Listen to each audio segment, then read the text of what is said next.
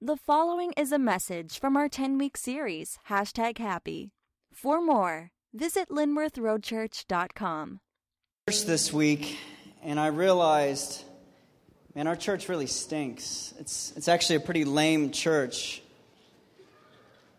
You know, I, I begin to think of, a, of, of the size of church that we are, and I, I realize, you know, we're only about three to 400 adults.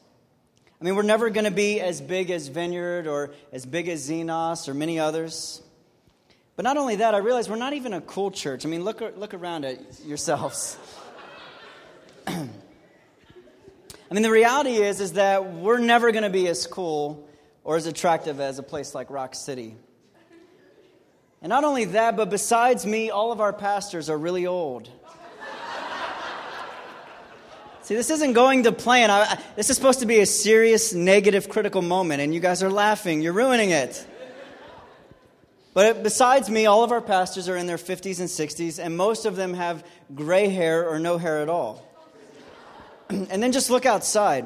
You know, we, we recently paved this parking lot, but we didn't even do the whole thing. I mean, what's up with that? You know, I was, I was recently at a, I was there at a birthday party at another church recently, and they had this amazing uh, jungle gym thing. I mean, it was like seriously better than anything out of Magic Mountain. And yet, about the best thing we have going here for us is a, a sailboat with a bunch of balls in it in the toddler room. And so, again, as I thought about our church this week, I just thought, you know, we, we stink. We're lame. Now, again, you, you weren't supposed to laugh. I didn't anticipate there being laughing, and, but what I was trying to do there was was, was through negativity and criticism, change the atmosphere in this room. You know, you guys were most likely encouraged and joyful coming off of, of, of singing. The band did such a wonderful job this morning in leading us. Uh, you got to see some cute babies get dedicated. You got to hear that great classic by the Turtles, Happy Together. And yet, here I come with my criticism, with my negativity about our church, and I, I, I, was attempting to suck the air out of the room or the joy out of the room. In fact, maybe I even began to influence and, and cause you to think some critical thoughts about our church. So let me try this again. Hey, good morning, everyone. Welcome to Linworth Road Church. You know, I, I was thinking about our church this week, and I was thinking, man, we are so blessed. By God's grace, we have an amazing church. I mean, we're a, mid sized church. We're like three to 400 adults, but by God's grace, we have planted 14 different churches. And many of those churches have gone on to plant other churches. And so, you know, even though we're a, a relatively mid sized to small church, we've had a pretty big impact on the kingdom of God these last 40 years. You know something else? I, I was thinking about how uh, cool Rock City is, and, and man, God is doing some amazing things through them, and I'm, I'm so glad they're in our city. I'm, I'm so thankful for the work that they're doing. But as I thought about it, I, I realized, you know, because of either where we're located or the style of church that we have, there are people that, that we're going to be able to reach that, that they might not be able to. And so praise God for them and praise God for us. We both have work to do. You know, I was thinking about our fellow pastors this week, and I just realized how blessed we are as a church to have these men leading us. And how privileged I feel to get to, to learn alongside of them and to, to serve alongside of them in this cause of Christ. Each of these men have poured their lives into our church in such sacrificial ways. And as someone who gets to interact with them a lot, I can tell you, even though you don't need me to tell you, but I can tell you that these men are the real deal.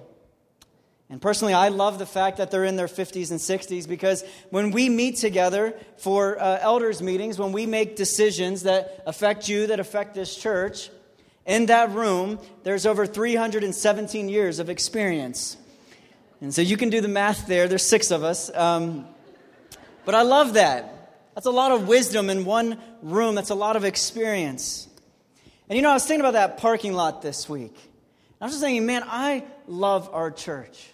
You guys have a body, as a body, have been so generous in your giving and in your tithing. And, and our elders, and in particular, Bob Vaultman, has, has been so wise in handling our finances that, that we're able to uh, pave that parking lot in two phases and actually pay cash.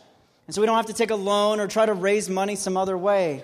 And so, as I look at that parking lot, I get so encouraged because of what it represents. In fact, I, I love it so much. I came here the other day with my five year old, and I brought my skateboard, and we had a really good time. Now, you should probably not do that because if you fall and break your wrist, you know, you'll sue us or whatever. But anyway, I enjoy that parking lot. You know, lastly, I was thinking about our children's ministry. And I was thinking, man, we are so blessed with our cross crew ministry. We have an awesome children's director in Lisa. We have great teachers and volunteers who love and care for our kids so well. And you know what? My five year old, even though he's not in the toddler room anymore, when he uh, finds his way into that room, he still loves and runs straight for that sailboat ball pit every time. And so I am so thankful we have that ball pit. I'm so thankful. I love this church, and I'm so grateful to God for it. Okay, here's the thing Everything negative I shared at the beginning and everything positive I shared are true, depending how you look at them. Except for maybe the cool thing. I, I like to think that we're still kind of, you know, we're trying, we attempt. And yet, by sharing the negative or, or the critical, I brought the mood and the atmosphere down. Again, if you guys would have stopped laughing, it would have happened. I, I guess I have to be meaner, maybe, just, you know. But I trust anyway that by sharing the encouraging, by sharing the positive, I have been able to elevate the room. You see, I, I believe that you and I, we each have the opportunity and even the choice to bring rooms down by our negativity and our criticism, or to elevate rooms by our praise, by our encouragement, by our words of affirmation. So this morning, I want to piggyback on and, and even expand some things that Chris shared last week. And so this morning, I want to talk to you about happy praise or happy affirmation or happy encouragement. In other words, I want to talk to you this morning about how to elevate the room. But before we move on, let's pray and ask the Lord to guide our time. Father, thank you. Thank you that this church, by your grace, is an awesome church. God, thank you by your grace we have been able to be used by you to impact the kingdom of God. And God, we trust and we believe that our best days are not behind us, but that they're ahead of us. God, that you're going to continue to use us and to work in us to bless this city and this uh, country and around the world. And so, Lord, we ask now that you would guide our time. God, that you would open up your word to us and, and have it affect and change our hearts. We pray all this in your Son's name. Amen. Okay, well, if you have a Bible, go ahead and open up to Acts chapter 11. Uh, if you're using one of our Pew Bibles, that, that starts on page 919. And what we want to do today is we want to take a little bit of a look at the life of Barnabas. And we want to particularly drill down on one episode in his life that's found in Acts chapter 11. But before we dive in, I'm just curious how, how many of you are following along in our Linworth Bible reading plan? If, I'm not saying if you're faithful, but you're at least making the attempt to read a little bit. Well, I am too. And, uh, you know, this last week, uh, and uh, the last two weeks, we've been in the book of Acts. And last week, as I was reading through Acts, I was just so struck by and even inspired by the life of Barnabas. You know, the first time we hear about this man is in Acts chapter 4. And in verse 36, we're, we're told this it says, Thus Joseph who was called by the apostles Barnabas, which means son of encouragement. A Levite, a native of Cyprus, he sold a field that belonged to him, and he brought the money and he laid it at the apostles' feet. And so, as we begin to take a look, uh, walk down a journey into this brother's life, we learn right off the bat that his name is Joseph. But because of how he was as a person, because of how he carried himself, the apostles called him, they actually renamed him Barnabas, which means son of encouragement. And so think about that. This guy, he is so affirming, he's so encouraging with his words to others that they actually give him a new name the name Son of Encouragement. We also learn, again, when we're introduced with him, that, that he's also insanely generous and compassionate. He sold a field that he owned and he gave the money to the apostles so that they could distribute that out to those who had need. And so, right from the beginning, we learn that this brother is a very special guy. And so, what else do we learn about him? Well, the next time his name is mentioned is five chapters later in Acts chapter 9. And the context of Acts chapter 9 is that Saul, who would later be renamed Paul, was at this point in his life a bad dude. He was persecuting the church, he was arresting and, and killing Christians. But in Acts chapter 9, uh, the Lord Jesus intervenes. In Acts chapter 9, the Lord blinds him. And so he's on his way to Damascus to persecute and arrest some more believers. And yet Jesus steps in and blinds him and says, uh, Saul, Saul, why are you persecuting me? And Paul's like, uh, who, who are you, Lord? And he says, I'm Jesus, the one that you're persecuting. And so, in the irony of ironies, this guy who was on his way to arrest and to persecute Christians actually instead becomes one. Well, as you can imagine, the apostles and the early church followers, they, they were skeptical of Paul's conversion, to say the least. And so in verse 26 of chapter 9, we read this. And he and when he, Paul, had come to Jerusalem, he attempted to join the disciples, and they were all afraid of him, for they did not believe that he was a disciple. But Barnabas took him and brought him to the apostles and declared to him on the road how he had seen the Lord, who spoke to him, and how at Damascus he had preached boldly in the name of Jesus. So he went in and out among them at Jerusalem, preaching boldly in the name of the Lord. And so we see here that Barnabas, and, and Barnabas alone, was willing to take a risk and come alongside and even vouch for this former persecutor of the church. In other words, Barnabas loved God and he loved others so well that he was willing to take a risk on someone that no one else was. You see, this morning we're going to primarily focus on being an encourager through our words, but we learn here through this example that we can also encourage uh, people by our actions. And we can primarily encourage them by coming alongside of them, by, by supporting them. And we see Barnabas do this throughout his life. He, he does it with Paul here, but he does it later with a guy named John Mark. And I was thinking about it this week, and I realized that if Barnabas wasn't the kind of person that he was, we wouldn't have 14 of the 26 New Testament books. Paul himself wrote 13 letters, and John Mark wrote the Gospel of Mark. And so, thank goodness for people, well, I should say, thank God for people like Barnabas who are willing to take a risk and to come alongside and to be and encouragement.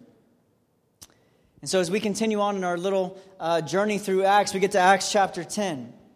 And in Acts chapter 10, the story shifts back to Peter. And in Acts chapter 10, we see uh, God use Peter to open up the gospel to the Gentiles.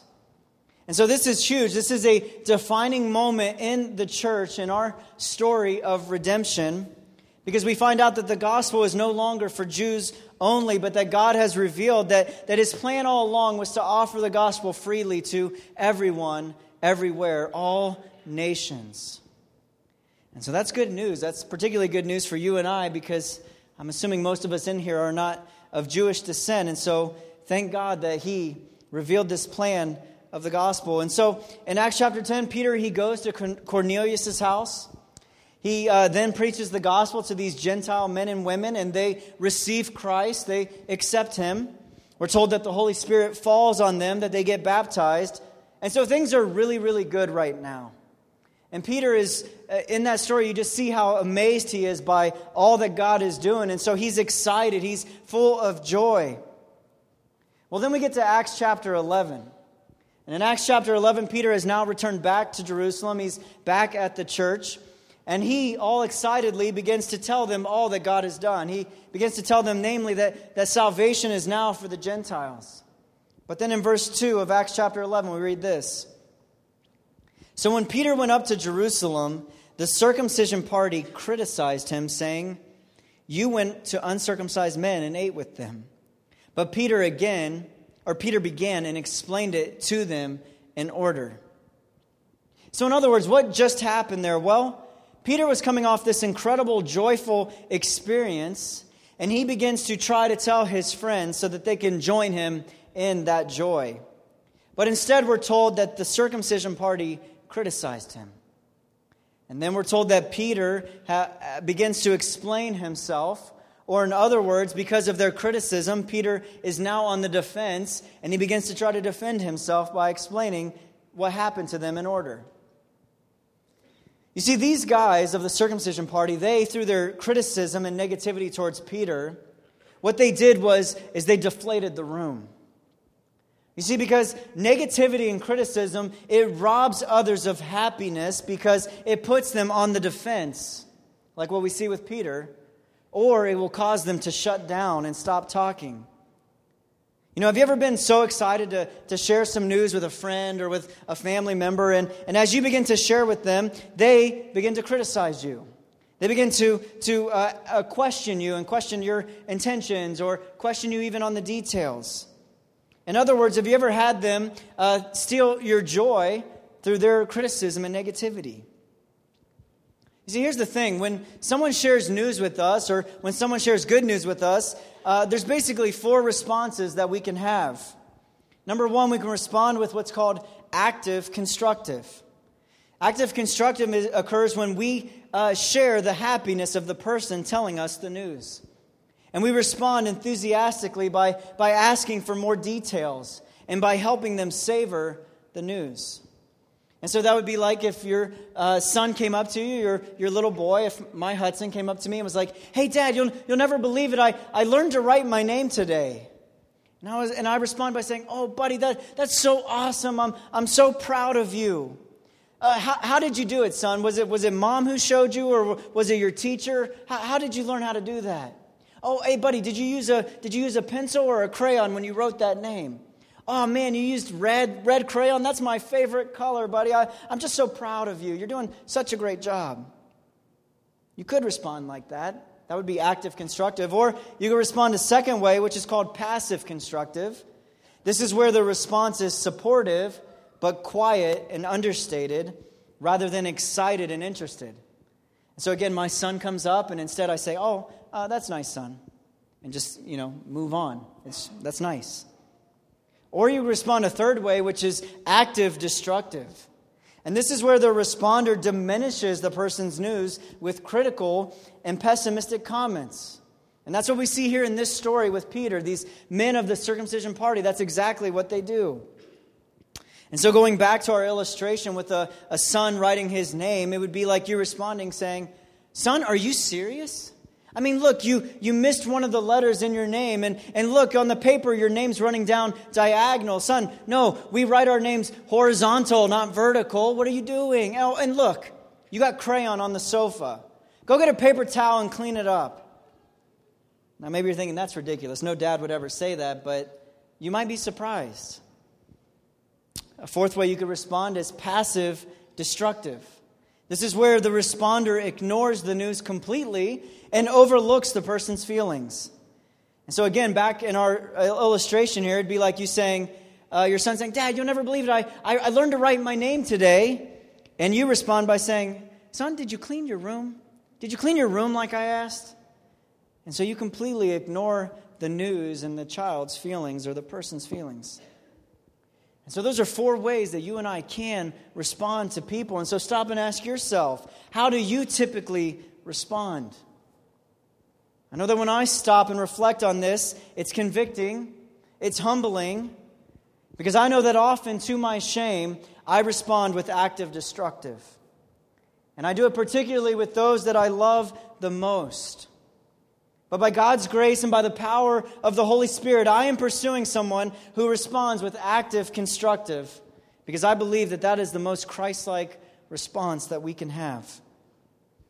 You know, I shared in the first message of this series, hashtag happy, that, that I am often prone to being negative and critical. I, I even confess that I've had some interesting nicknames along the way, things like Negative Nick or Johnny Raincloud. But I'm serious. The Lord has been doing some amazing work in my life recently. And the biggest thing that He has done is He has revealed that this is an issue in my life. You see, I have gone years and years with this being a blind spot. In fact, I probably would have thought of this mentality, this disposition as a virtue, not as a sin or something that I needed to change. You know, I probably would have thought, you know, I, no, actually, I'm, I'm really helping people by, by pointing out all of their flaws, by, by keeping them humble. You know, I, am helping people by being the theology police. And, and so if I'm at Bible study and Sally shares a wrong answer, it, it, I'm, I'm supposed to cut her down and tell her all the ways that she's wrong and how she doesn't understand the Bible. And yet, through reading the Bible And looking again at the life of Barnabas, and, and uh, of course, looking at the life of Jesus and seeing how he responded to people. And by looking at other resources like The Happy Christian and, and other books, and honestly, by just having the Holy Spirit reveal to me how this sin affects my wife, my kids, my friends, and, and, and honestly, by God's grace, I've, I've come to realize just how damaging criticism is. But that's not all. I've also realized that there's power in praise. I've realized that there's power when we encourage one another's, one another. In other words, I've come to see that, that just not being critical or negative is not enough. You see, we actually have to go beyond that and, and be an encouragement to others. You see, Chris mentioned a few weeks ago that his goal this next year is to bring energy to every situation, to every uh, room that he is a part of. Well, my goal this next year is similar. Mine is to elevate the room. My goal is to, uh, every situation that I go into, every meeting, every uh, conversation, I'm sure I'll fall short, but my goal is to go in there and praise and encourage others. In other words, I don't want to, to continue to suck the air out of the room with my negativity. You see, for far too long, I have brought some rooms down. For, for far too long, I have, I have brought rooms down with, by cutting friends down, by, by being critical. And yet, the Lord, he's, he's just so good to us. He's been so good to me. Because if you're faithfully pursuing Him, He is going to show you your sin. He is going to show you those shortcomings, those, those blind spots that you miss. Because here's the reality God loves us enough to accept us where we're at, but He loves us too much to let us stay there. And so I'm just so thankful that he's been bringing this stuff to my, my, uh, to my attention, to bringing it to the surface now while my children are still young. You see, because here's the reality each person in our life has a, a meter on their forehead that when they see you either goes like this Hey, dad's home, or Oh man, dad's home. And I have a five year old and a three year old and two five month old twins, as you just saw. And right now, they still get very excited when I come into a room or when I pull in the driveway at night. In fact, I even took a little video. I decided not to show it because it was only five seconds. But uh, the other night, I, I, pulled in at home. And as I'm pulling into our driveway, I see Hudson uh, pulling the curtains back, and he spots me. And then he dashes through the house. He runs uh, out through our house, down uh, the steps, and meets me at my car by the time I open the door. And he was just so excited to see me. And it was a very special moment because I realized something. The Lord's been showing me that, that I can get into a habit of constantly correcting my children and picking at them. And yes, they're five and three, and they need a lot of correction. I'm not saying that they don't.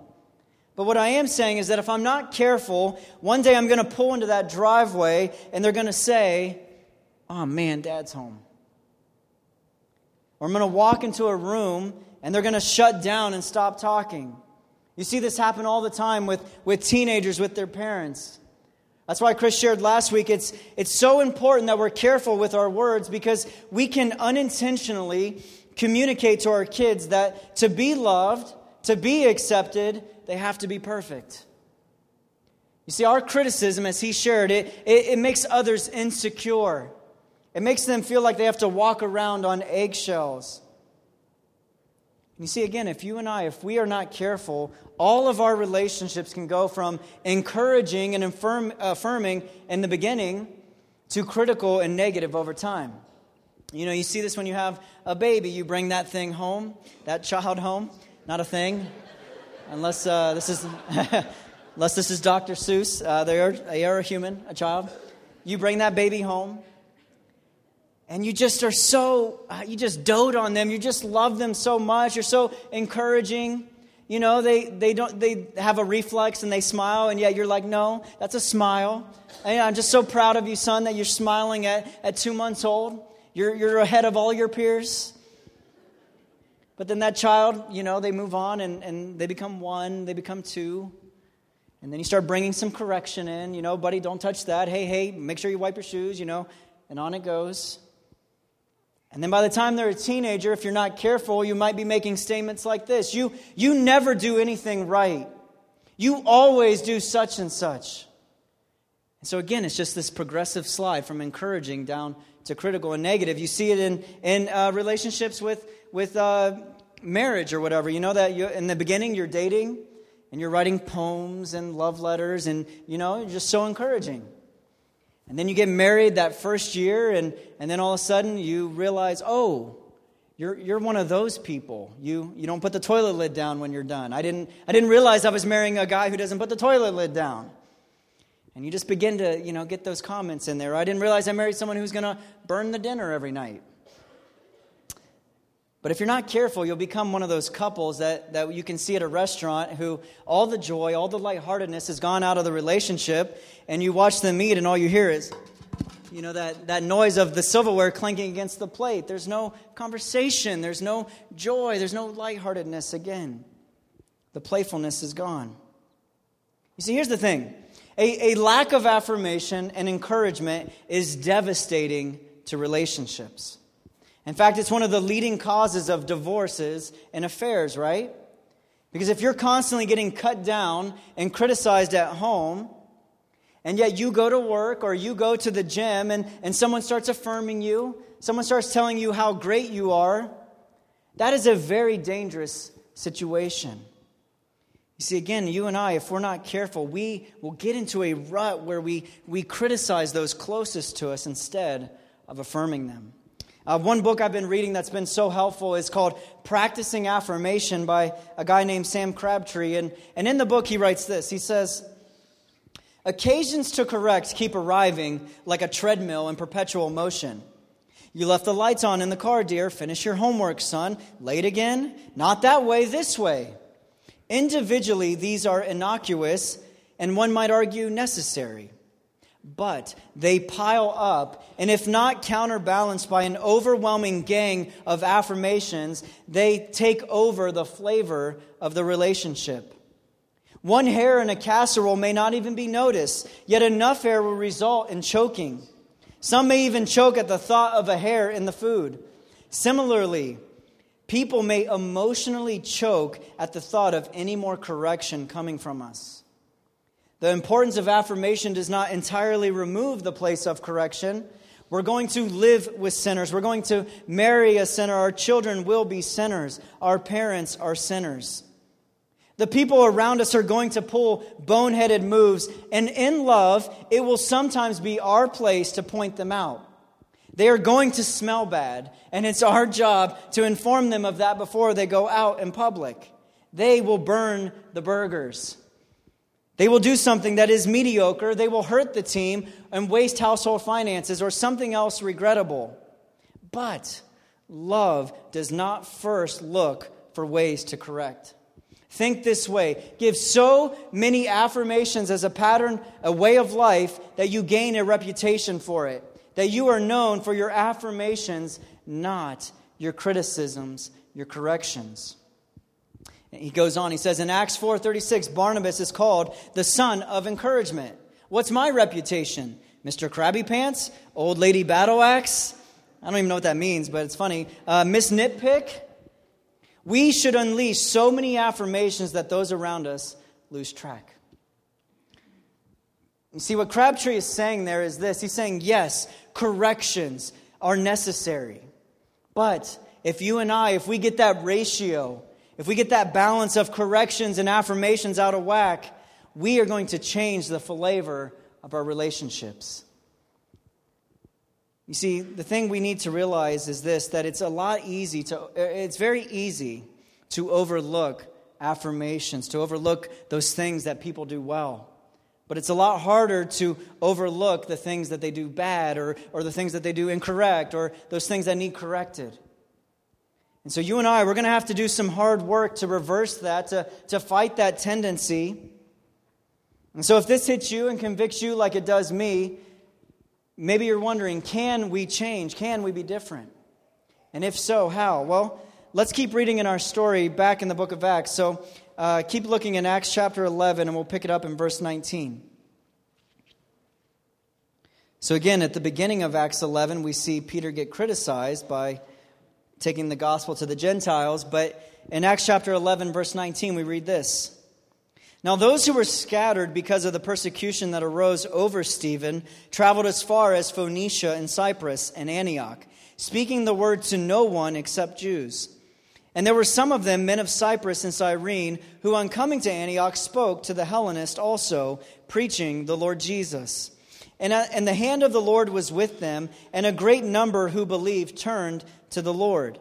The, the report of this came to the ears of the church in Jerusalem, and they sent Barnabas to Antioch. And so basically, what's going on there is that due to some persecution, some believers end up getting scattered into Antioch, which was a pagan Roman city. And while they're there, they end up preaching the gospel to some Hellenists, some, some Gentiles. And, and, and these uh, people, in fact, put their faith in Christ. And so the word of this gets back to the church in Jerusalem, and so they decide to send Barnabas to check it out. Well, let's keep reading how Barnabas responds. Verse 23. When he came and he saw the grace of God, he was glad, and he exhorted them all to remain faithful to the Lord with steadfast purpose. For he was a good man, full of the Holy Spirit and of faith. And a great many people were added to the Lord. So Barnabas went to Tarsus to look for Saul. And when he had found him, he brought him to Antioch. For a whole year they met with the church and taught a great many people. And, excuse me. And in Antioch the disciples were first called Christians. This is so cool. This is so encouraging. This is what kind of jumped out to me last week while I was reading this in our reading plan. So the church decides to send Barnabas to these Gentile believers.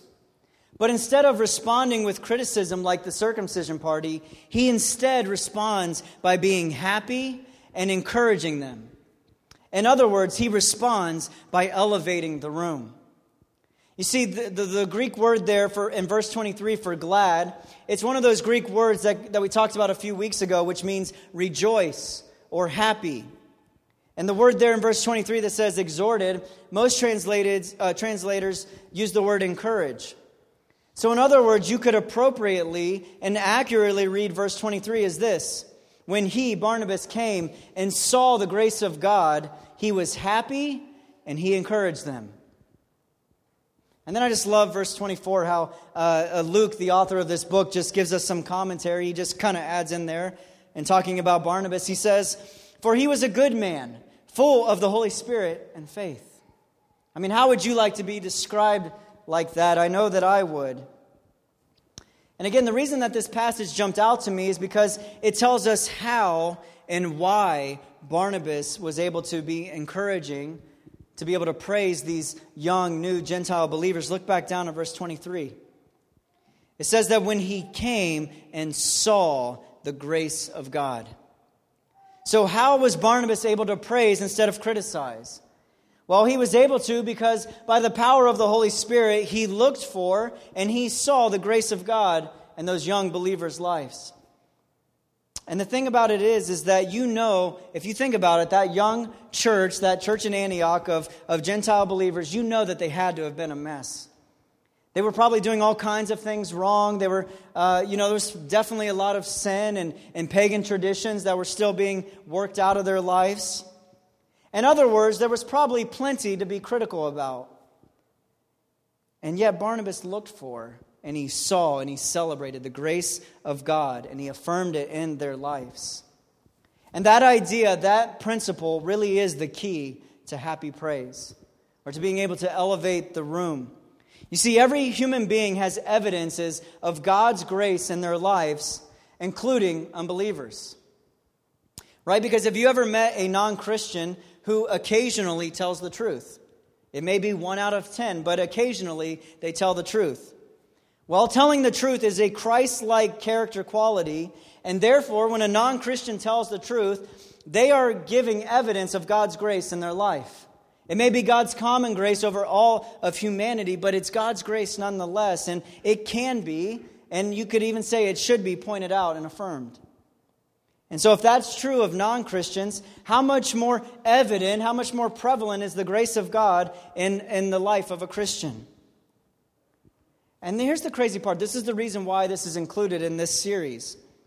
When you and I, when we affirm and praise others, we actually increase our own happiness. Again, look what it says in, in, in uh, verse uh, 23. It says, When Barnabas saw the grace of God, he was glad. Or, in other words, he was happy. And not only that, but I'm sure that as he went on to encourage them, to, to speak words of affirmation, to speak life over them, that his happiness and his joy only increased. Right? Because it's really hard to, to praise and to encourage someone else and then have it not increase your own joy along the way. We really see that principle illustrated in, in Proverbs 11:25. The theologians have called this the boomerang effect. It says this, it says, whoever, bless, whoever brings blessing will be enriched. The one who waters will himself be watered. And so this is so encouraging that praising others will actually increase our own joy and happiness. And so, being an encouragement, speaking words of affirmation is something that we can do and something that we should do. In fact, it's something that we see commanded in the Word. We see it in places like Hebrews 3.13 and 1 Thessalonians 5.11 and, and others. But what if you're like me and you stink at this?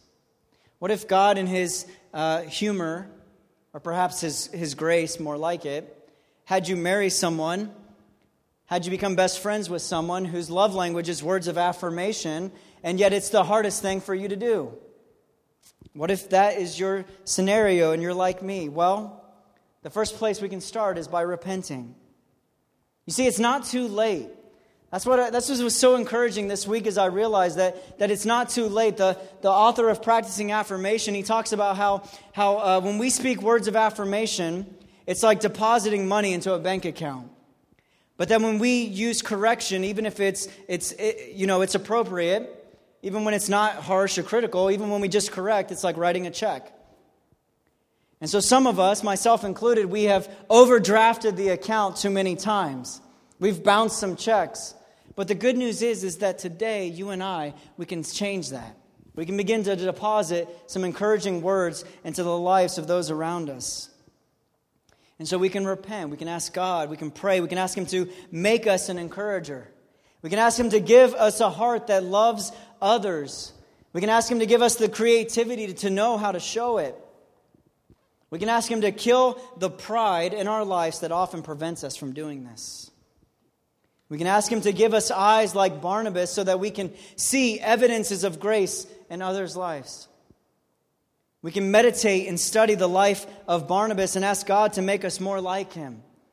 We can study the scriptures and see all the ways that God is affirming and encouraging to us. I mean, how insane is it that the God of the universe affirms and praises his own creation, especially in its broken and fallen nature? You know, a few weeks ago, Chris shared uh, out of the passage in Matthew with the, the parable of the talents, and, and he focused on the part where, uh, where, where the master says to, to the servants, Enter into the joy of your master. And so he talked about how our God is a happy God who, who invites us to share his happiness. Well, right before that, the master says, Well done, good and faithful servant. Enter into the joy of your master. And so not only does he want to invite us into his joy, but he also speaks affirmation and encouragement over us. And so we can meditate on that passage and others like it. Here's the thing I've been learning, though, that, that also is something that we need to do. This will most likely not happen in my life or in your life without you being intentional, without some discipline. Right? Because, you know, I've, I've tried to just do better before, and it hasn't worked yet. And here's how one pastor, Tim Challies, put it. He said this I realized through God's work in my heart that I was often being a discouragement to other people.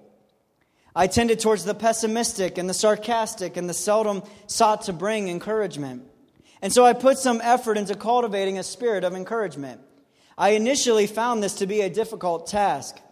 One would not think it difficult to be an encourager, but I found that it was truly difficult to reverse course.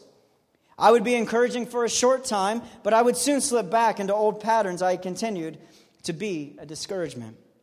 One day, though, it occurred to me that I was going to have to discipline myself to encourage others. And so I took the strange and seemingly artificial step of cal- calendaring time to encourage others. It sounds strange, I know, but I opened my Outlook calendar and I created five minute appointments recurring every three days. The appointment simply said, encourage. And so every third day while I was hard at work, a little reminder would flash up on my screen encourage. And I would take the opportunity to quickly phone a friend or dash off an email to someone I felt was in need of encouragement. This felt art, very artificial in fact, I felt like a fraud as I, with a heart of discouragement, attempted to be an encouragement to others. But as time went on, it began to become quite natural. I soon found that I no longer felt the same spirit of discouragement within me. Encouragement slowly became more natural. What had begun as a discipline that felt artificial soon became a habit that felt natural.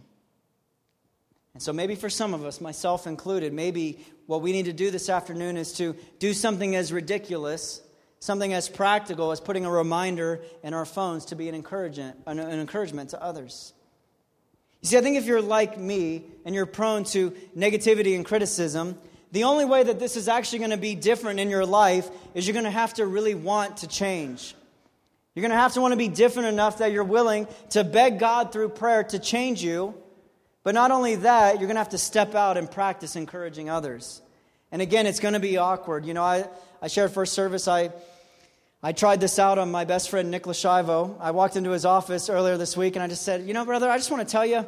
And he's just looking at me like, What are you doing? And I'm like, I just want to tell you, man, I, I love you. I appreciate you. And I pointed to a specific area of grace that I see in his life. And it was awkward and we joked about it, but, but I was being genuine and I know that he believes that. And again, it was awkward, but I had to fight through that. Again, we're going to have to step out and practice encouraging others until this becomes a pattern, until it becomes a habit in our lives. And so, in closing, band, uh, you can go ahead and work your way up here. But if you're in Christ this morning, God's desire for you is that you be a blessing to others. His desire for his body, his church, is that, that we would love and build one another up.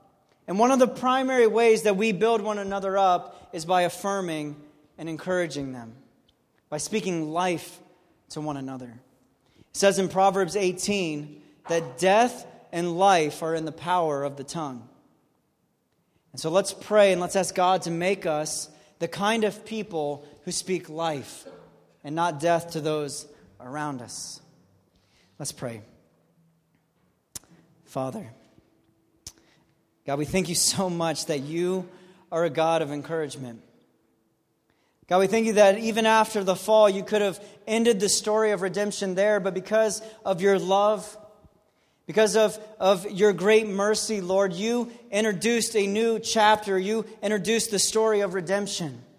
You set into motion a plan to, to send your son to redeem this world so that one day we could stand before you and hear you even say, Well done, good and faithful servant.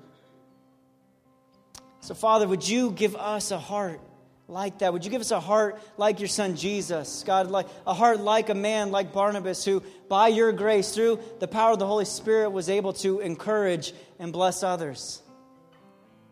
So help us, Father. We need your grace to be able to do this. Father, we also just ask now that you would take our tithes and our offerings, Lord, and that you would use them to bless this church, to be able to, to use us to spread your gospel around this city, around the world. So thank you, Father. Thank you for your goodness and your blessings in our life. In Jesus' name, amen.